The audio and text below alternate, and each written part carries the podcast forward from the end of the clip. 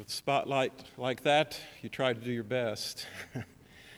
As I will, in something that is somewhere between sermon and academic paper, and somewhere between what we wish how it is. First, let me acknowledge your presence, the presence of God, to say in this way, grace and peace to you, Dean Garland and Associate Dean Tucker. Grace and peace also to you, my esteemed faculty colleagues, and you are that.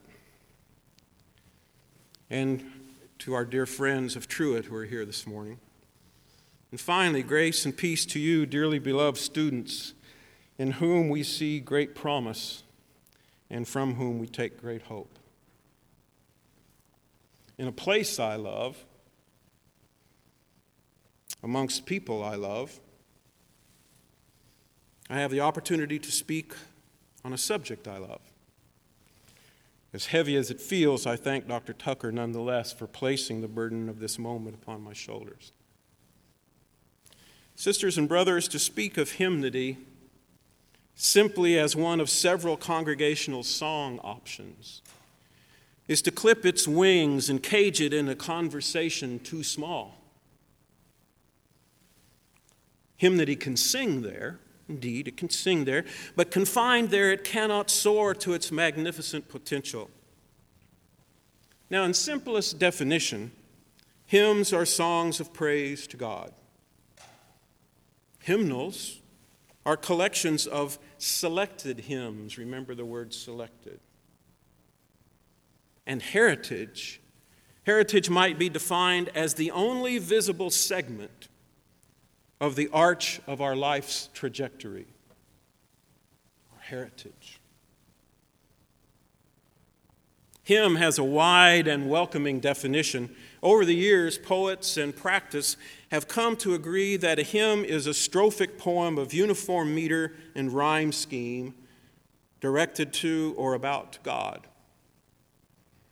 But there is an innate flexibility in this definition that has served the genre well over the centuries. In recent history, this has meant that the best of gospel songs, the best of praise choruses and modern worship songs, each a reaction and a challenge to hymns, have over time become hymns. Interestingly, the genre scripture songs came on the scene at approximately the same time as praise choruses Yet they were never really a challenge to hymns in congregational worship. And it's as if the general movement of hymnody ignored scripture songs because it basically only absorbed one of its repertoire. Seek ye first, a direct quote from Matthew 6:33 and in that hymn 7 7 quoted as well. And they're linked together by Karen Lafferty's memorable tune. You'll find it in the book in front of you, 436. Now, hymns might be thought of as notes left along the pathway by Christ followers who have walked that path before us. We pick up one of these notes and it says, In this particular struggle, here is how God, God helped us. Pick up another note. Excuse me. Pick up another note. and it says, In this difficulty, in this particular circumstance, here is how we were healed. In this time of great rejoicing, here is the song we sang. And another note might say, as we pick it up and begin to read it, here is a bit of light for this particularly dark segment of the path ahead of you. Hymns are notes left along the way by Christ followers who have gone before us, and each scrap sings a prayer or adulation or proclamation worthy to be called a song of praise to God. Now, no one hymn sings all of anyone's theology, but these hymns, which are bits and pieces of theology and doctrine and commentary, come together in sort of a synergistic way.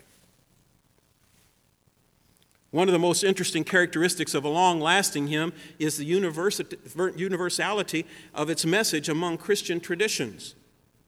Holy, holy, holy. Is it Methodist? Baptist, Presbyterian. They all stand up and say, Yes, it's ours. Amazing grace, how sweet the sound. Is it Congregationalist, Lutheran, Catholic, Pentecostal? They all stand up and say, Yes, it is ours. And in the course of, chorus of claims, we hear a prelude to an answer to Jesus' prayer Make my followers one. It was just a faint, distant echo, but I choose to hang on to it. Common songs of confession and rejoicing await the day of such unity, the unity for which Christ prayed. The songs are there waiting. When we get there, there'll be something to sing, and we'll all know them. Hymns, these little sermons and little testimonies, these little prayers and bursts of praise, as one song in one heart or one closet, they're quiet. They're personal treasures. But let them be collected by the hundreds into one life or one congregation or one book, and you have a powerful synergistic dogma that pulses and glows with life. Now, hymnals. There are tens of thousands of hymns to which we have access today. Find some of mine out there with no royalties attached, by the way. There are tens of thousands of hymns which we have access. Hymnals are collections of selected hymns, selected with particular criteria and particular intent in mind. A hymnal makes a statement that will last for anywhere from 15 to 300 years. Great care is taken in formulating such a statement, or should be. In the free church, a hymnal is very much a book of common prayer, all letters in lowercase. A book of common prayer. That is to say, a book of precomposed expressions of praise and testimony and prayer, precomposed and agreed upon by a committee of representatives responding, responding to a vast array of voices clergy and, clergy and laity alike. So, the hymnal is this book of common prayer in its inclusion of hymns from across the spectrum of Christian traditions. Expressions from non Baptist Christians make it into this book because of their poetic craft and quality as they declare Jesus is Lord, and because of their theological veracity as they sing of life and death and life again and as they gather us around water, bread, and wine. Hymnals are books of common prayer that serve to give us words as we move speechless past the manger and the cross and the tomb. Had we no words, we might explode.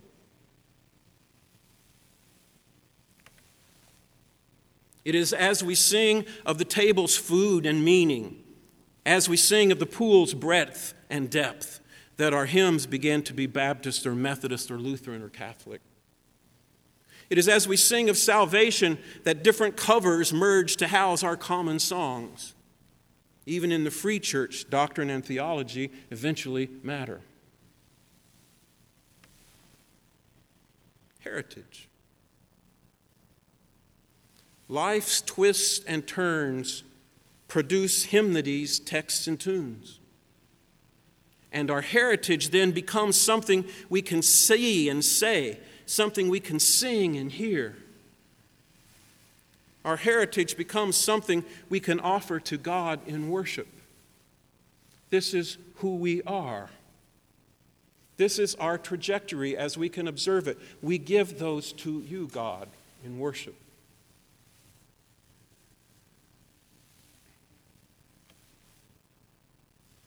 A hymnal, the Book of Common Prayer in the Free Church, also serves as a banner, a banner unfurled by the wind of controversy.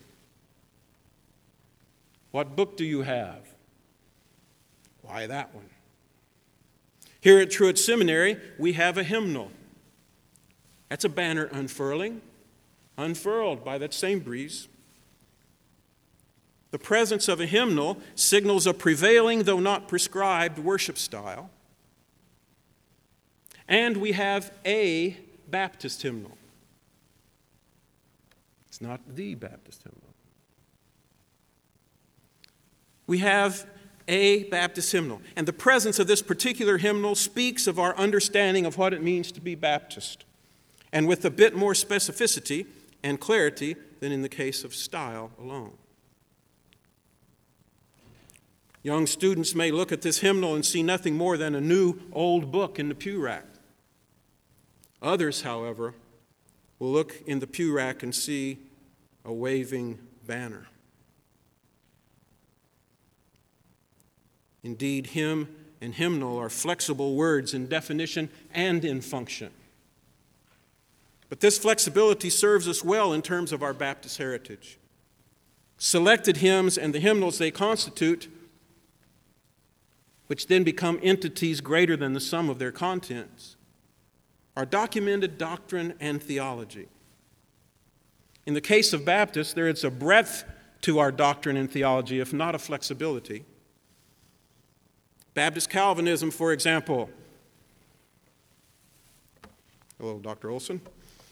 Baptist Calvinism, for example, covers a gamut that could be described as stretching from end to end and beyond in both directions on a scale from zero to five. Indeed, there are some Baptists searching out there for number six on the right hand side of that scale, and some are hovering somewhere around two below zero on the left hand side. And this Baptist hymnal acknowledges in acceptable Baptist hymns the whole gamut. Or should I say, the whole gamut? Look at the green book with gold lettering in the pew rack in front of you. This book is a Baptist hymnal. It is not the Baptist hymnal from 127 9th Avenue North, Nashville, Tennessee 37234. That hymnal is within reach in a pew rack. And it is in the pew rack of a Baptist seminary which is not one of the Baptist seminaries. And there's your heritage in a hymnological nutshell. A Baptist hymnal, not the. It's within reach. You can turn me off and read during this next few minutes. There's nothing more Baptist. It's within reach.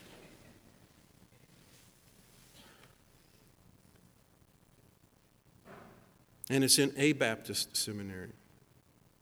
The Baptist hymnal in our pew racks was compiled by representatives of Baptists of nearly every stripe in North America. Excuse me. But it must be said, to be honest with you, the committee was largely made up of recently former Southern Baptists. Its copyright date and place are 2010, Macon, Georgia.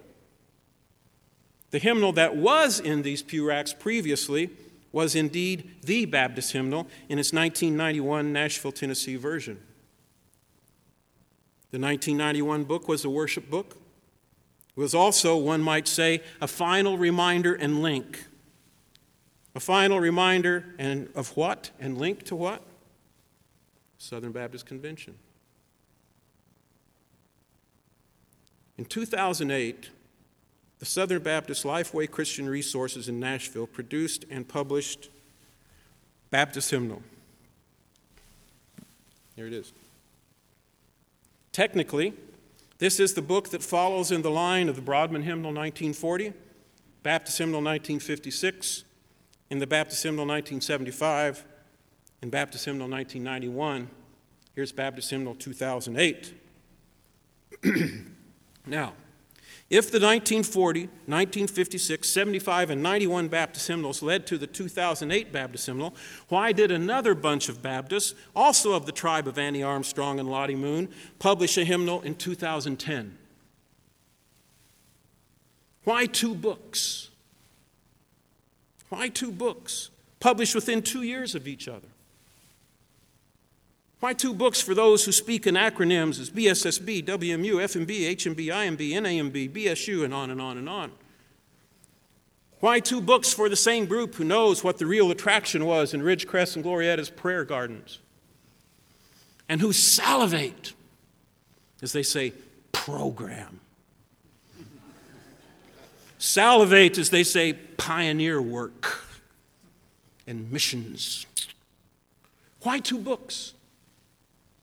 Well, we would be quick to say that it's because of differences in the contents of the 2008 Baptist Hymnal and the 2010 Celebrating Grace. And indeed, there are some significant differences, largely in the area of contemporary music and mainstream hymnody of the past 20 years. But one can also say that the books have obvious similarities. There are two books, in part, because a hymnal is much more than a collection of songs. There are two hymnals for these folks of the book and like order, faith and order because hymns also speak. Hymns also speak priesthood of the believer and church in its big C and little c versions, and the Trinity and the Bible, and how we are to approach these things and to understand these things. And once again, because of that, differing covers are needed. This time for the nuanced contents of the Baptist Book of Common Prayer. And once again, the book becomes a banner. We are this kind of Baptist. Two, hymn, two, two hymnals signals and confirms split in a way that traditional and contemporary music never could. Contemporary and traditional music was never a threat to what it means to be Baptist. Just made it harder to pull together conferences. Two books, though, whether or not you sing from them, says something deep and real and permanent took place. Well, as permanent as a hymnal. Who knows? Maybe the next round, 15 years from now, is one book. With our book covers and tweaked contents firmly in place, we choose a hymnal and we declare what we also believe. And with the hymnal, we declare what we, also, how we also interpret. Now, I can almost hear the thoughts out there, and students especially why not do away with the hymnals and thus do away with the division? Hymnals didn't cause it. The frustrated suggestion sounds good, but a hymnal is not just a sad monument to division within a dysfunctional family. Hymns, especially when compiled into hymnals, help us carry out our biblical mandate to teach and even to admonish one another. What shall we teach? And upon what shall we base our admonition? The Bible, yes, of course. But beware. Beware the temptation to roll up our Bibles and wield them like clubs. The temptation is great. We can admonish one another in addition to good preaching. We can admonish one another, that is to say, nudge each other or even scold ourselves and each other back onto the straight and narrow with a song in our hearts and on our lips. It's there to help us. I didn't say it, God said it. And we're not even going to take what God said and beat you over the head with it. We're going to take what God said, sing it. and we are admonishing ourselves and we are admonishing each other and we are teaching ourselves and we are teaching each other and we're doing it with gratitude in our heart, indeed in worship. Our hymns based on Scripture say, Remember, and they say, Remember. This can and should be accomplished in acts of authentic worship, says Paul. Now, for my students, this isn't worship and. This isn't worship and teaching or worship and admonishing. That would cause our teaching and admonition and worship to become idolatry. This is teaching and, and admonition that happens as byproducts of authentic worship. Worship grounded in this life and stretching toward the next, all the while focused on God. Excuse me. Good hymns, like all good poetry, remind us. Remember.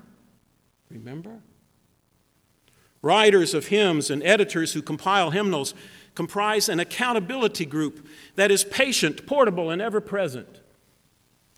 They teach us and remind us of our identity in the context of what we believe to be correct theology and what we believe to be correct doctrine.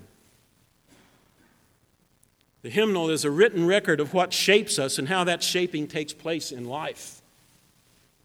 We may be able to be self taught, but it is much more difficult to be self admonished.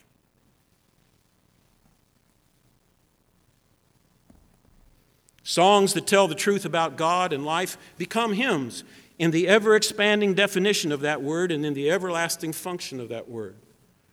it's a big deal when a song, whatever its worship genre of origin, makes it into a hymnal.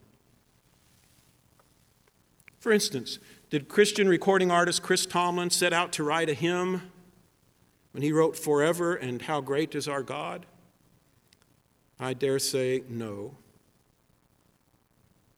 But those two modern worship songs were seen to carry the message and reckoned to do so in a timeless way, and they're included in this book, Celebrating grace Graces, Numbers 53 and 322.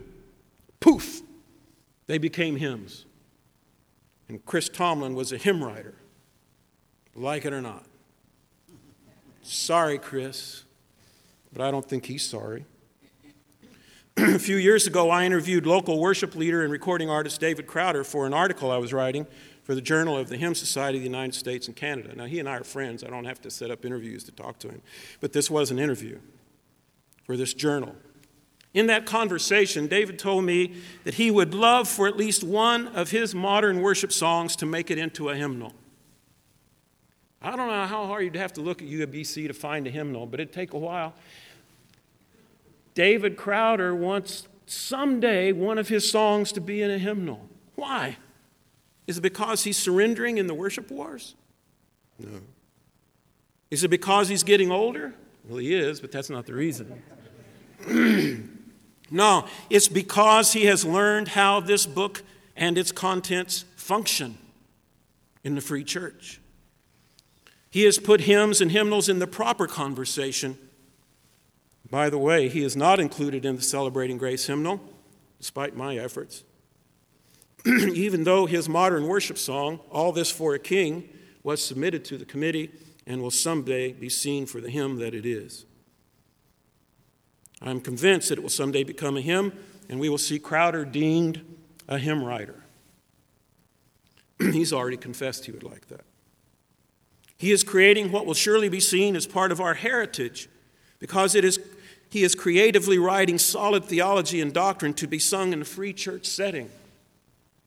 My dear brothers and sisters, if hymns are not your musical preference, let me assure you that it is not surrender to the, to the contents and the location of a hymnal somewhere in the confines of your worship center. To understand this about hymns is not surrender. To have a hymnal nearby is to keep the, excuse me, to have a hymnal nearby is to keep the proven doctrine and theology of the free church, thank you, of the free church book of common prayer close at hand. Don't worry about banners or ill winds that blow them. It's going to happen. We need the contents of this book, this hymnal within reach, if not within memory, lest our musical explorations and worship development, developments stray too far and our reforming become unintended rejection of the orthodoxy that is our heritage and responsibility. In like manner, the hymn enthusiast should not count the inclusion of songs by Chris Tomlin or Tim Hughes in our Baptist hymnal as either surrender or victory. In some sort of imagined worship war. Doctrine and theology are our heritage. The free church is our heritage. Maintaining a flexible, lowercase book of common prayer and praise is our heritage and our responsibility. And our responsibility. We must teach it to our children and all children of God.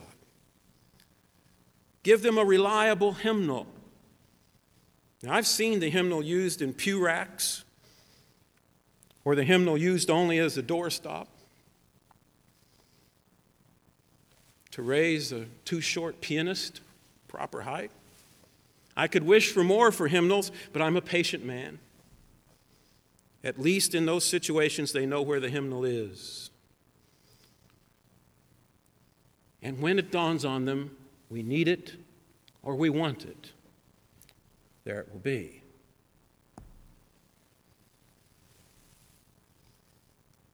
Now, I freely admit my congregational song preference, even my prejudice, since hymn has such a flexible definition.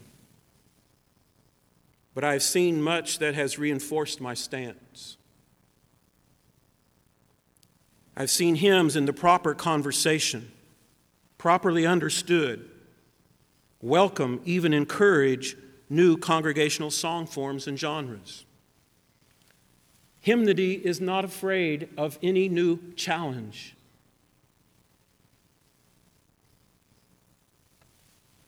But those forms and genres, if they're going to end up in this book, and the best of them will, must do their best poetically and do their best musically and do their best theolo- theologically because to be included in the hymnal is to have a mantle placed upon the song's shoulders. We are to teach and to admonish each other with songs of gratitude to God, and we are to sing each other back into right thinking.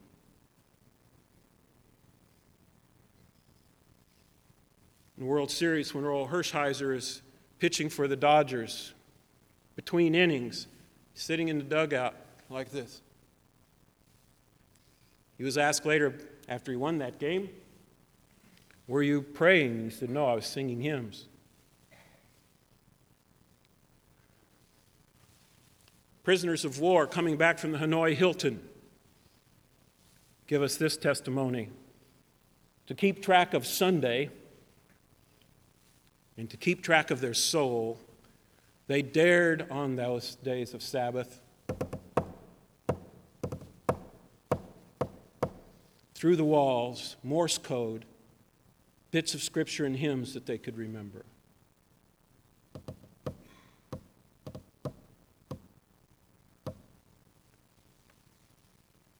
What's worth that risk?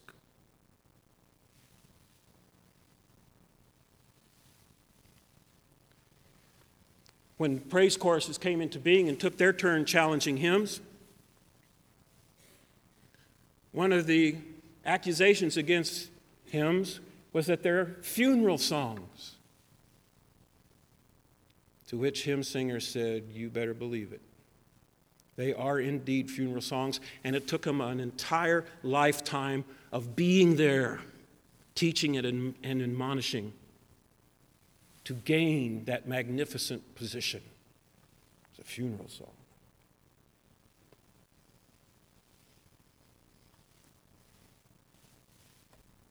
This hymnal is my story. the Bible is my song, what we sing. And the more we know the story in these two books, the more we can praise our Savior all the day long. Angels know the hymnal song of praise, but only the redeemed know the hymnal songs of forgiveness. Learn them now. You're going to be singing them for a long, long time.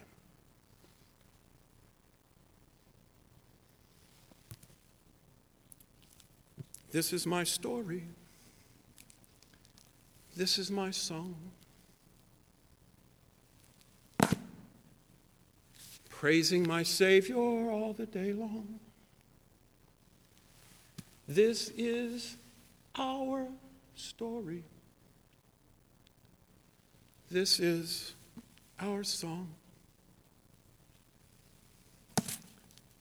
Praising our Savior all the day long. Amen.